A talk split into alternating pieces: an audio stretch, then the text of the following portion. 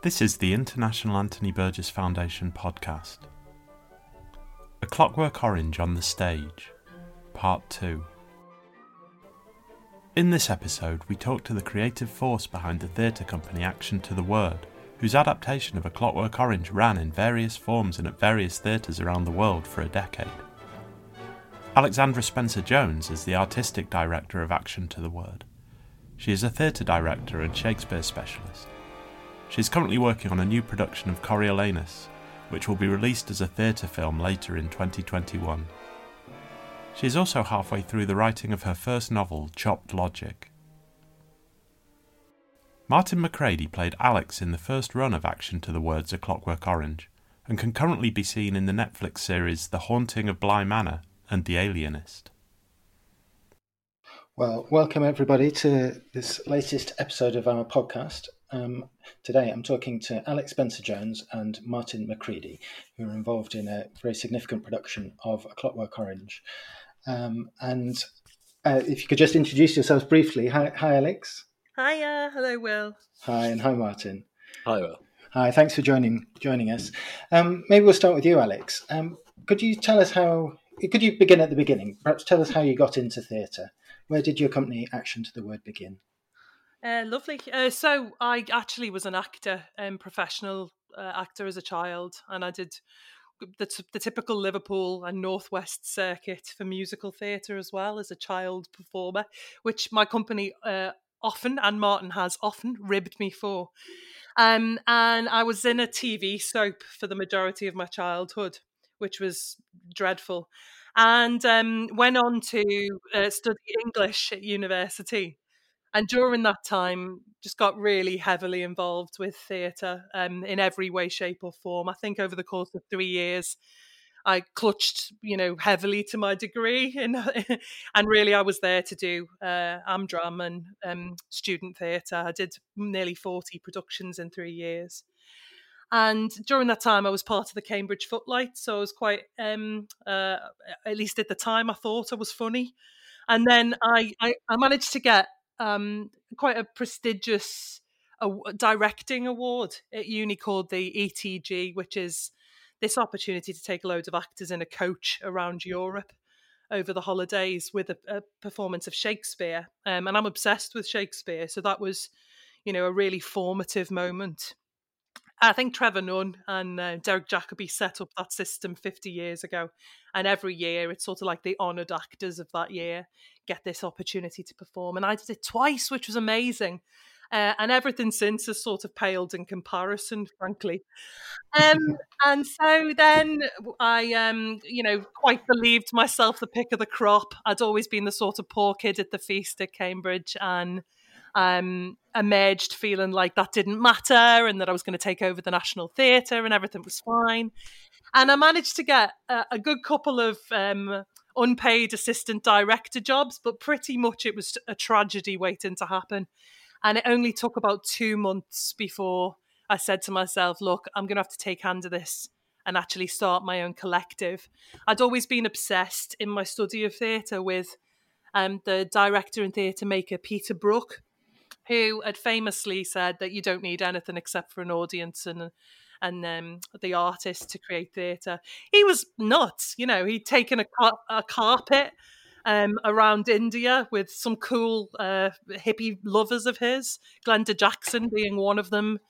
Um, and they'd ended up going place to place, rolling out this carpet and doing their thing. And I thought that's what I want to do essentially, but with Shakespeare peppered on top. And so, uh, flash forward to this time um, 12 years ago, and I was living in what I affectionately termed the squat. It wasn't actually a squat, it was a sort of, you know, one of these guardianships that you see about the place. Um, and it actually became this sort of live work space that I was able to make fringe theatre in at the same time as my job in production of commercial theatre. I worked for a, a comedy agent called Avalon. Um, and then a couple of other um, theatre touring companies. And so, if you like, my day job was producing um, and touring theatre. And the thing that would be around that was this these passion projects that came from my heart. Um, and then the, if you like, the first major foray into that scene was in 2009. Um, and that's why it's amazing that Martin and I are here to talk about that today because that's where Clockwork came from. Even though that wasn't Clockwork, that wasn't the inaugural show, that's where it came from. Um, yeah, and so if you like, now I'm uh, a freelancer, theatre director, writer, Shakespearean academic on the side.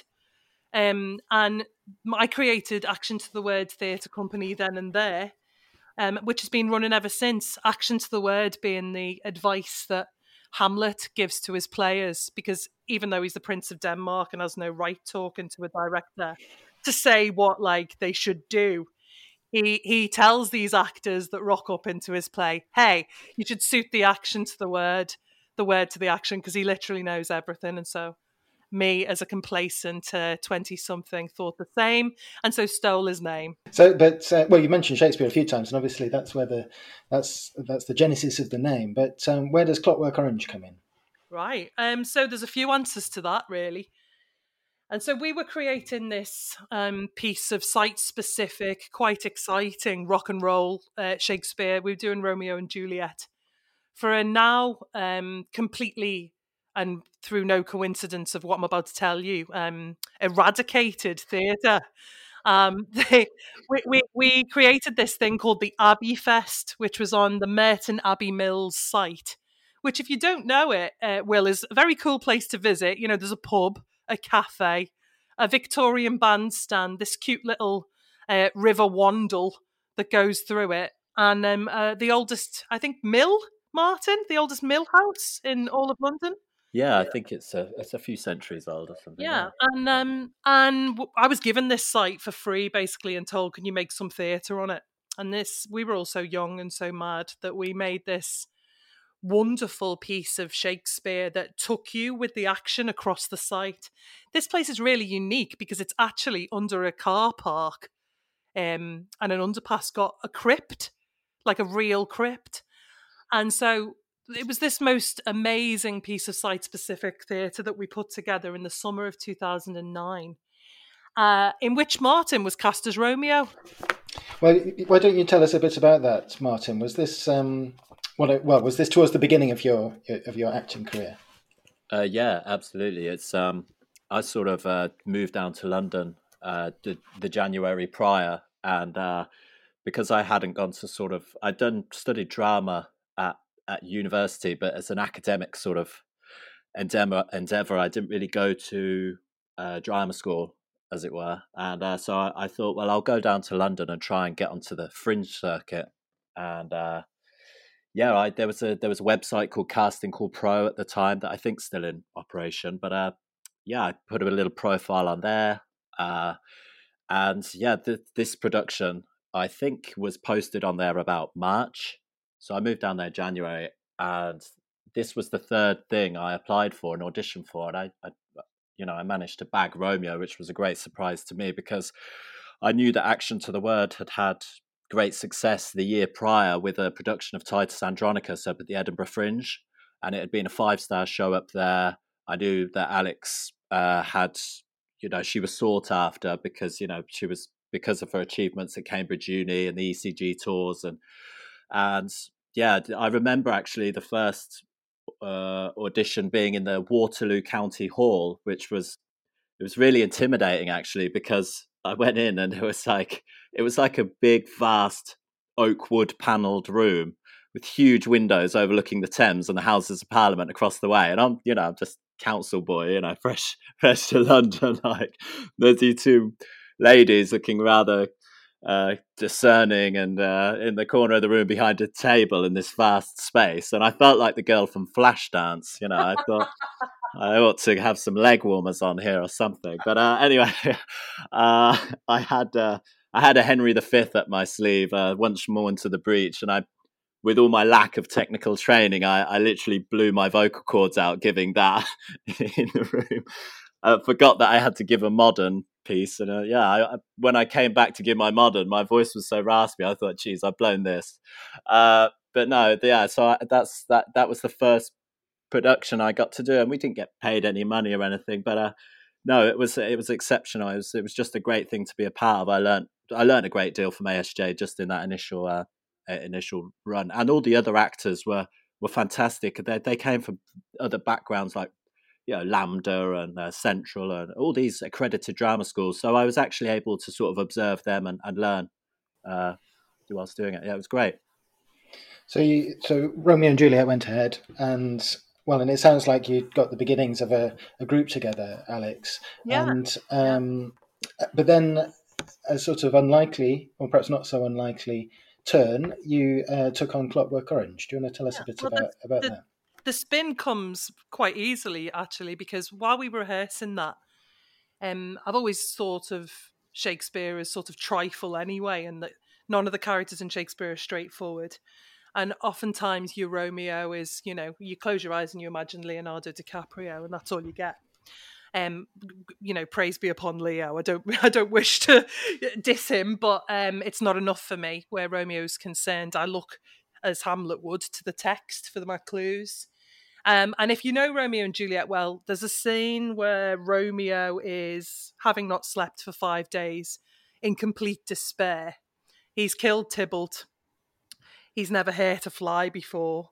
Um, he's married Juliet and he's been separated from her and being deemed banished.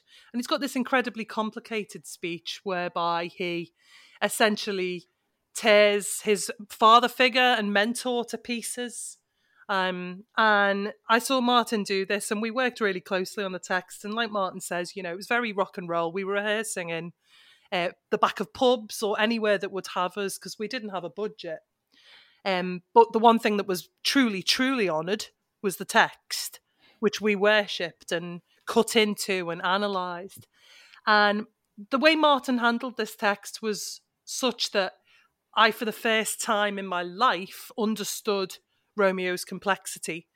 And I thought, and this is the first um, step on the journey, this is an interesting actor because this is someone that is playing a romantic lead, but in this scene is a thorough and utter mess, a villain.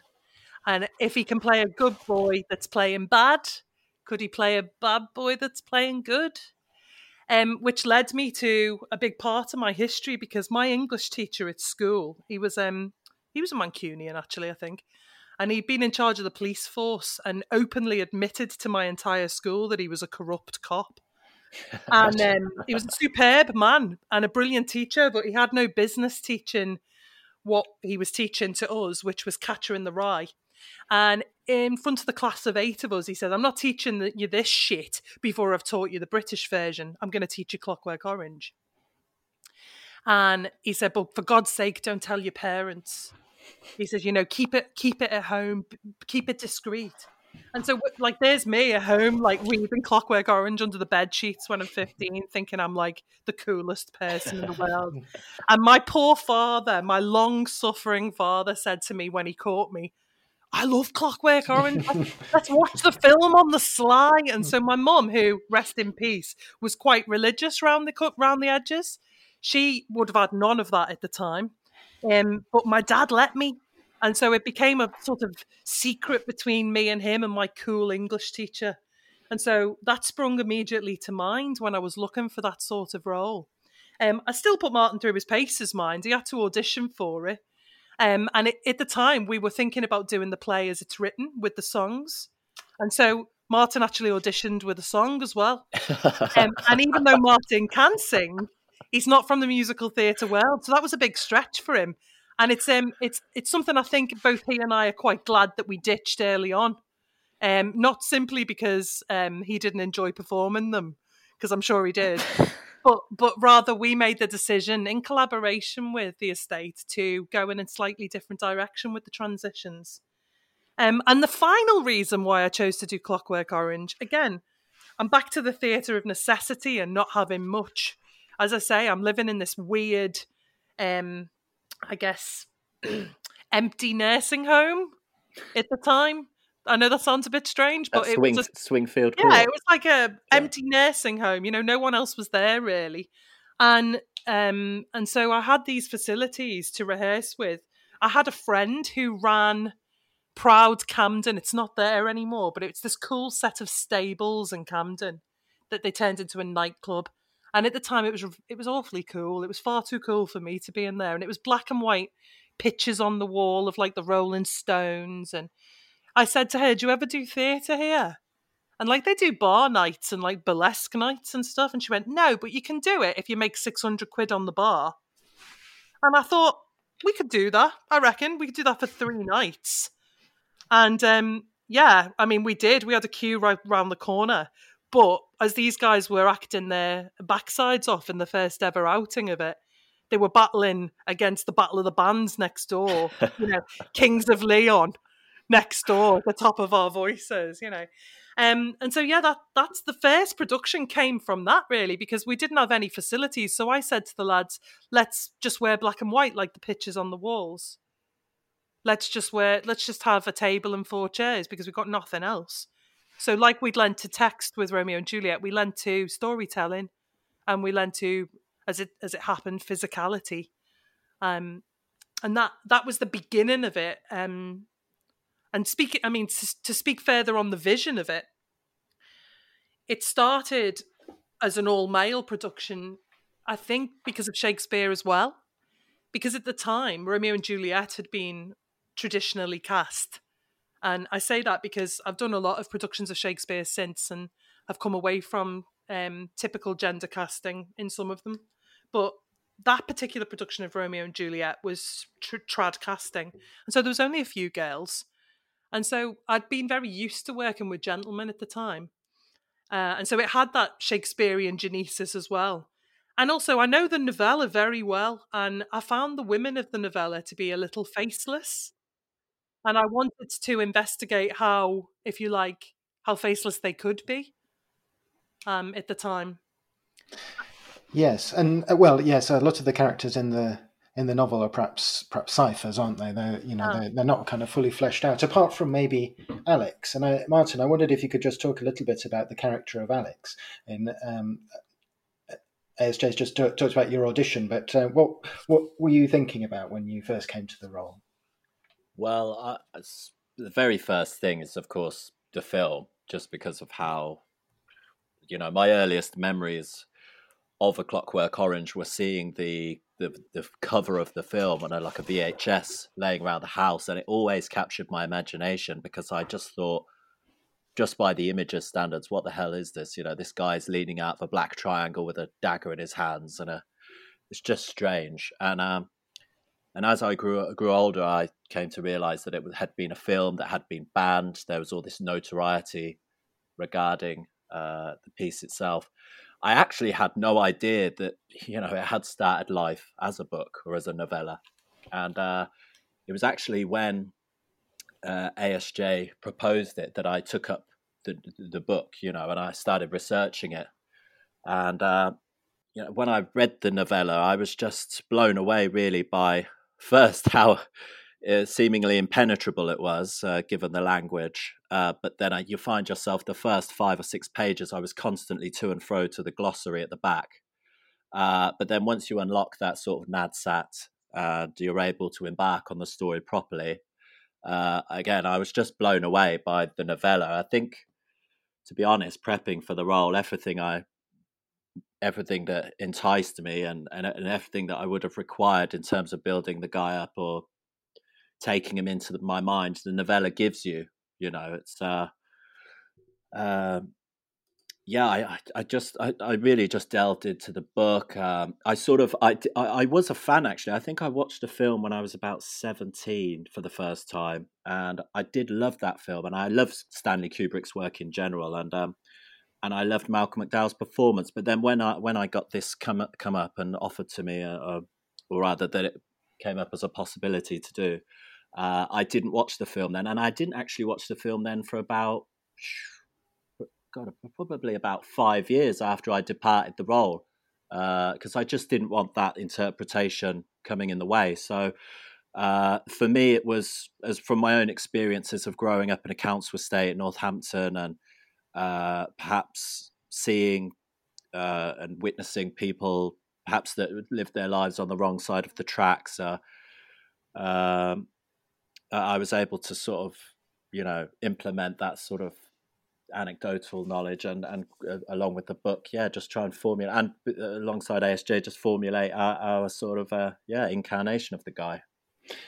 And and the incarnation you came up with, I mean, I've seen the I've seen action to the words production a number of times and in different contexts, but um, the the character of Alex is is a very menacing one, mm. and uh, the uh, the experience of the whole piece is a very physical one, I think, for the audience. I just wondered if you could talk a little bit about that because the physicality and the kinetic energy of the production itself is something that's, that really is very distinctive.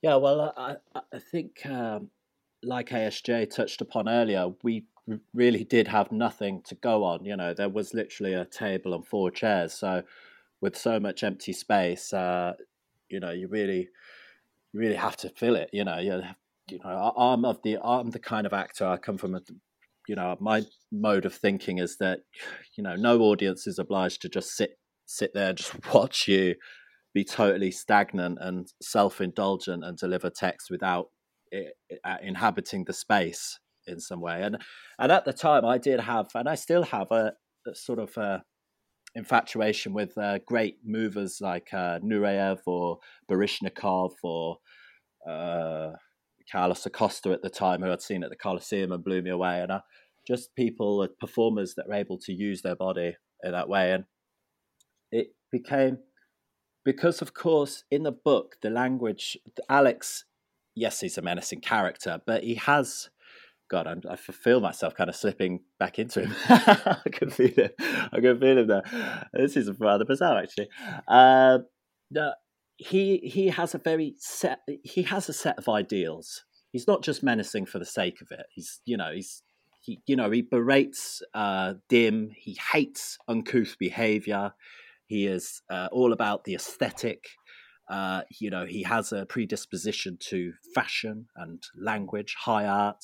He understands social structures around him. In the book, he will read a newspaper. He will see uh, through a mere discourse analysis a, a, a sale of baked beans. It, he thinks it's hilarious. You know, this capitalism. He he he is deconstructing everything at phenomenal scale, and in the book that's that's communicated through the high language and this hybrid amalgamation of uh, Russian and English, which I think Burgess picked because they were the two superpower languages at the time, and he thought what a what a what a funny idea that would be to sort of amalgamate the two and put them in the possession of a fifteen year old um, uh, ne'er do well, uh, but with the in the book it's the language and, and, in the film with stanley kubrick i suppose he uses rather brash visuals and strange cuts and uh, you know, there's a bit where he, where he bonks the lady over the head with a rocking dildo type statue, and there's a big crash bang and an animated sort of face. It's, bizarre. But in the theatre, what we have at our disposal is our own bodies. They become the conduit, and through expression and through a high style, uh, mannered sort of uh, expression through the body and the inhabiting of the space, you can kind of communicate the same thing. And I think personally, we achieved a similar sort of juxtaposition in in during say our fight scenes or that Billy Boy fight at the beginning. We you have stark violence of chains and punches and kicks and headbutts and staccato flashes of violence.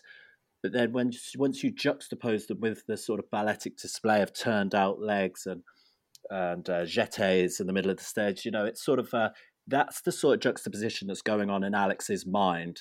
He's not quite seeing just the violence. It, his it also runs parallel with his high ideals. So, yeah, I think that's where the physicality came in. That's great, Martin. Sorry, I'm just trying to digest that. I think that's I think that's fascinating take on it, and I hadn't um, I hadn't appreciated, I suppose, just how the uh, the movement uh, played directly in and enhanced the um, uh, the text written, written, by Burgess. I wonder if you you might want to say a bit about the um, about the staging, Alex. About, about yeah, I mean, we we made a decision um, to tell the world through his eyes and the way he sees things, like in the novella. And the most truthful way of doing that was that he has that heightened style. And so, hence why some of the transitions take him into 80s pop videos, some of them take him into Western movies. He Alex is a hugely absorbent, incredibly intellectual young man. Um, and throughout uh, the, the creation and the collaboration of Martin and I, and the various different Alexes that have followed Martin's performance. Um, one of the big things I've come at them with is that they need to play him like a white knight, like something that is fighting for a cause of their own ideals, and that's why it's lovely to hear the way Martin talks about him with such still with such respect. You know, in the novella, there's an amazing quote that always stands out to me, and it's when he says that at the time that he's reflecting on, he could flash and shine artistic. And he also says that he was so adept with his knife at the time that he could use it like a barber in a rough on a rough ship. And I always thought about that when we were we were making things from his perspective. And I love Burgess's novellas for this because One Hand Clapping does the same. It has this sort of understanding of the world through their eyes. Um, and that became our obsession, really. And it just so happened that um, alongside that Romeo energy that we're talking about, when Martin was making him, he has got that connection to his almost, I guess, matador physicality. Um, mm. he's he's he's like a katabatic storm of uh, grace and fury, and so you know you're sort of sucked into this physical vortex with him. Um, and in the in the various different incarnations after Martin left, and I think Martin did nearly 300 shows of Clockwork Orange, yeah. um, and there's been many more since. But that that was the, all the hard work, all the first innings and the foundation blocks. You know, we went through various different drafts of him and refined him and looked back and reflected. And Martin and I became near on obsessed with the novella. Uh, I think we between us read it five or six times while we were working on it. Mm. Um, and and every choice that we made came from the text. Yeah. Um, at all times, you know, yeah. and we both we both respect and love the film, but everything became about us conveying that Alex wanted a better world, and at no point uh, indulged in his own villainy.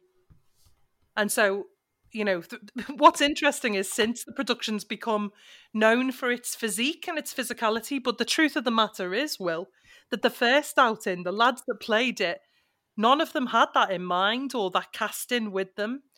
It, the, their fitness came from the fact that the fit that it was essentially like 90 minutes of circuit training. It was so challenging a piece to perform, and it made them all fit. um, you know, and and as time goes on in the production, and the show ran on and off for nearly a decade, um, that you know that an original genesis got slightly bastardized, and it became about the way things were pretty, and that was never where it, it was born. Well, perhaps we could just talk a bit about that that decade. I mean, you you were there for goodness, 300 shows at the beginning, Martin, and then, but um, the the production sort of well, it changed obviously as you just described and, and got bigger in various ways, and and has appeared in um, in various different countries and different contexts. I wondered if Alex, you'd be able to tell us a bit about about some yeah, of those. Yeah. Um, so we had uh, uh, uh, this time ten years ago. My God, Martin. this, this time ten years ago, we went to Edinburgh off our own back, and we had a season of three shows, and we worked like absolute Trojans. Um, to get the company reputation out there and solidify the uh, the success of Clockwork. And it was picked up by professional producers. Those producers at the time were Glynis Henderson Productions, who stayed with it till the end. Um, and they they sort of gave it a budget and uh, a professional house. You know, we ended up the year later in another Edinburgh Festival context, peddling our wares to the general but with a couple of production values now, like our chairs all matched, for example. um, basic upgrades, you know. Um, um, and we had a wage which was rich. And then um, we got picked up pretty much immediately into Soho Theatre for a long and very successful season, which Martin helmed. Um, and we played Soho at the Christmas of very festive 2012 into the beginning of 2013. Um, and then it, it, got picked up into a long uh, Australian tour, which was, I think, nearly three months. Um, Martin helmed that one up too, and then um, took a bow because he had horizons elsewhere. Um, what, did, what, did, the Australians make of uh, make? Of uh, right, it depended on where in Australia. Yeah, it depends on where. Yeah, if you um, ask Melburnians, they'll come at you as you know them discerning Melburnians and their cultural appetites, all two hundred years of it. And then uh, yeah, if you ask them, or if you ask the Sydney siders, uh, you get something else. Yeah. In some places, they asked for a glossary. Right which was tough for us because we'd always had a lot of press and a lot of feedback that the NADSAT and the use of NADSAT was so clear that there was no necessity for that. And so, you know, fast forward to Martin and I's heartbreaking slightly. Um, but then when we were in Sydney, it was received so well that we understood that it did depend on the culture we were visiting. But yeah, after that, we we did a little shift round of cast. The the, the ensemble stayed. We had a, a new Alex called Adam Search, and he did one set of outings. That was the UK tour. Um, and it visited mid-scale regional theatres up and down the country. Um, and then that that same company went to Hong Kong for a season, which was incredibly successful, if a little ridiculous. So we were playing in a two and a half thousand seater theatre. Now, bear in mind, Starlight Express had just got out with six wagons. The company of 14 stage managers said to my production manager, Where's your set? And he pointed to the table and chairs and went, "That's that's it there." Um, but we managed to do really well there as well. It was a little overwhelming for the lads who'd played it in a 200 and you know 250 seater theatre in Soho. Um, but we got on with it and it was really successful. And then after that, we did a Norwegian tour, another another cast turnaround, a bit more drastic a cast turnaround this time um, a new Alex, a younger Alex, if you like, who would helm it until we closed it. Um, and he then led a brief stint in Singapore, which was cool, very good. Singapore, it was interesting because we were warned that it was going to be illegal, but but um, because homosexuality is still so controversial over there, and even though the production isn't homosexual as such, it's men emulating um uh, romantic gestures with each other and physical contact with each other, and so sometimes it's confused as homoerotica, you know. Um, and we had none of that. In fact, I was asked to speak um, in some sort of uh, arenas about about that particular issue, and a, a, major moment for me was when someone very young came up to me and said, "Thank you," because there's never any theatre that allows me to believe that we're free enough to to think like this. Right. So it gathered a sort of big political unreal, uh, you know, right. Fantastic. Uh, and then the the closing chapter of it so far um, was that um, we did a London season of six weeks at the Park Theatre, uh, and that was sell out and really well received and and really cool because it was the first time we'd ever done it fully in the round. Um, it, by in the round, I mean everyone was sat round the, the stage rather than on three sides or end on, you know. Um, and then um, American producers saw it. And Martin and I had been in talks like a million years before about taking it to Broadway or taking it off Broadway, which is what we wanted to do, to somewhere cool like a warehouse in Brooklyn or. I think we got close to. Uh, I think BAM was it, uh, the yeah, Brooklyn Academy cool. of Music. Yeah, yeah that was. We were going to do something cool with it over there. Yeah. Um, but our producers liaised with amazing producers called Martian Entertainment, who I'm, I'm still very close to creatively. Um, and they housed it in a very, very large theatre, um, which was, you know, it was off Broadway, but it was really, it was on Broadway. It was over 500 seats, and it was quite the jump for the length of run. Um, and uh, I was given a really difficult dilemma because I wasn't allowed my UK cast because of visa law. Um, I was allowed to take on an exchange with the Donmar, um, Jonno Davies, who was playing Alex at the time. Um, but even he had to go over there on the premise that should it start, you know, um, selling extremely well, that he'd have to leave the production and be replaced by an American artist as well. So that was quite devastating, really. Um, not because I didn't want to collaborate with people, but the heart of it is it's British humour. You know, it's very, it's very, um, it's very much of the Northwest, I think and uh, and so we had an American cast, and suddenly our tiny little warehouse show that was supposed to be um, on top of the audience, you know, with the audience, was so removed. But it was an amazing end to to the story, really, because the, it divided the press entirely. And some people in um, in the press said it was the most unique and bizarre and wonderful thing they'd seen, and some were like, "Who are these British clowns dancing around thinking they're doing West Side Story?" and um, uh, I take West Side Story from that equation and, and leave the rest, as you, I'm sure you can imagine. And I've been approached to do it since, but actually with an all female cast. I see. And, and, would that make sense to you? Uh, perchance. I, I think I think Clockwork has, for me, had its time um, with that with our company. I would be interested in doing it. I think in um, in the new world, i.e., post COVID, to see what change what change our sort of government clusterfuck has made to um to, to, to the understanding of the piece. But actually, it, the the decision to do it all female could perhaps be a gimmick, you know, and I don't think that's right. Right, I see.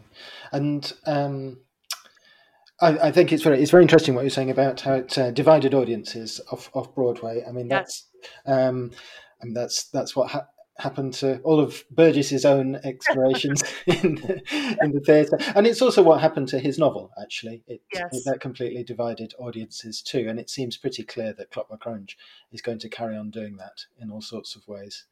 Um, I wanted to finish just by asking, well, what, what, does Clockwork Orange mean for you now, and is it does it uh, does it still have a, an importance for your for your current practice and what you're going to do next? Oh, absolutely. I mean, it's it's been the exact start of my entire career. Um, my my reputation as a director sits on top of it. My um, humor, I think, is interwoven with it. It's played a big part in my understanding of how to present, but both my dark humor and my sort of slapstick um, on stage. I think people associate our company with that name straight away. Um, it's also created the the most amazing adventures for me all over the world. Amazing creative partnerships with people that I hold so dear, um, and certainly the foundation of it is is everything to me, really. And how about you, Martin? It sounds like well, Romeo, but also Alex were um, very important roles for you right at the beginning.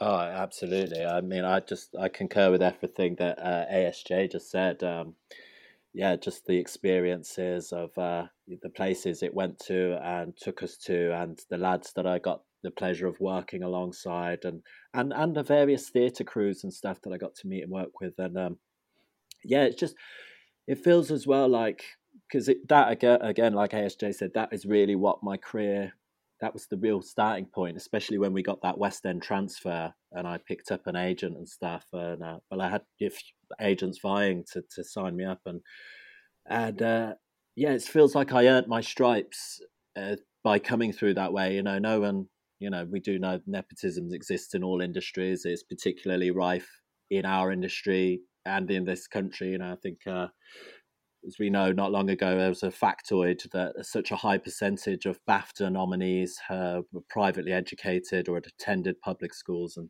you know, and I don't begrudge these people the start that they get in life, but when it is such a high percentage, I think it was about 68%, but only 6% of the populace attend a private school, we do have to think where that disparity is leading us and what it means for the artistic vision as a whole. But you know, no one, no one came. I no one came and handed me on a silver platter. We worked, as ASJ said, rehearsing something in a squat with no money, courting, you know, producers here, but booking agents there, and just delivering, you know, solid performance after solid performance until it becomes this internationally recognized thing and and became, you know, a success in both tabloids and the broadsheets and the audience as a whole and the burgeoning social media scene. So, no, I, I it means the world to me. I'm very proud. It fills my heart with warmth, and uh, yeah, I have a lot to owe uh, the Clockwork Orange and, and Anthony Burgess and uh, and ASJ, and yeah, um, a lot of love for it. Well, that's a really positive note, I think, on which to end. Thank you, Martin and Alex, for joining in with us today. Thanks. Thank you. Thank you.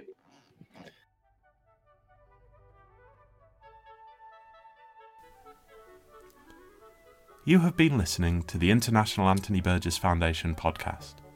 For more information about Action to the Word, visit www.actiontotheword.com or follow them on Twitter and Instagram at Action to the Word.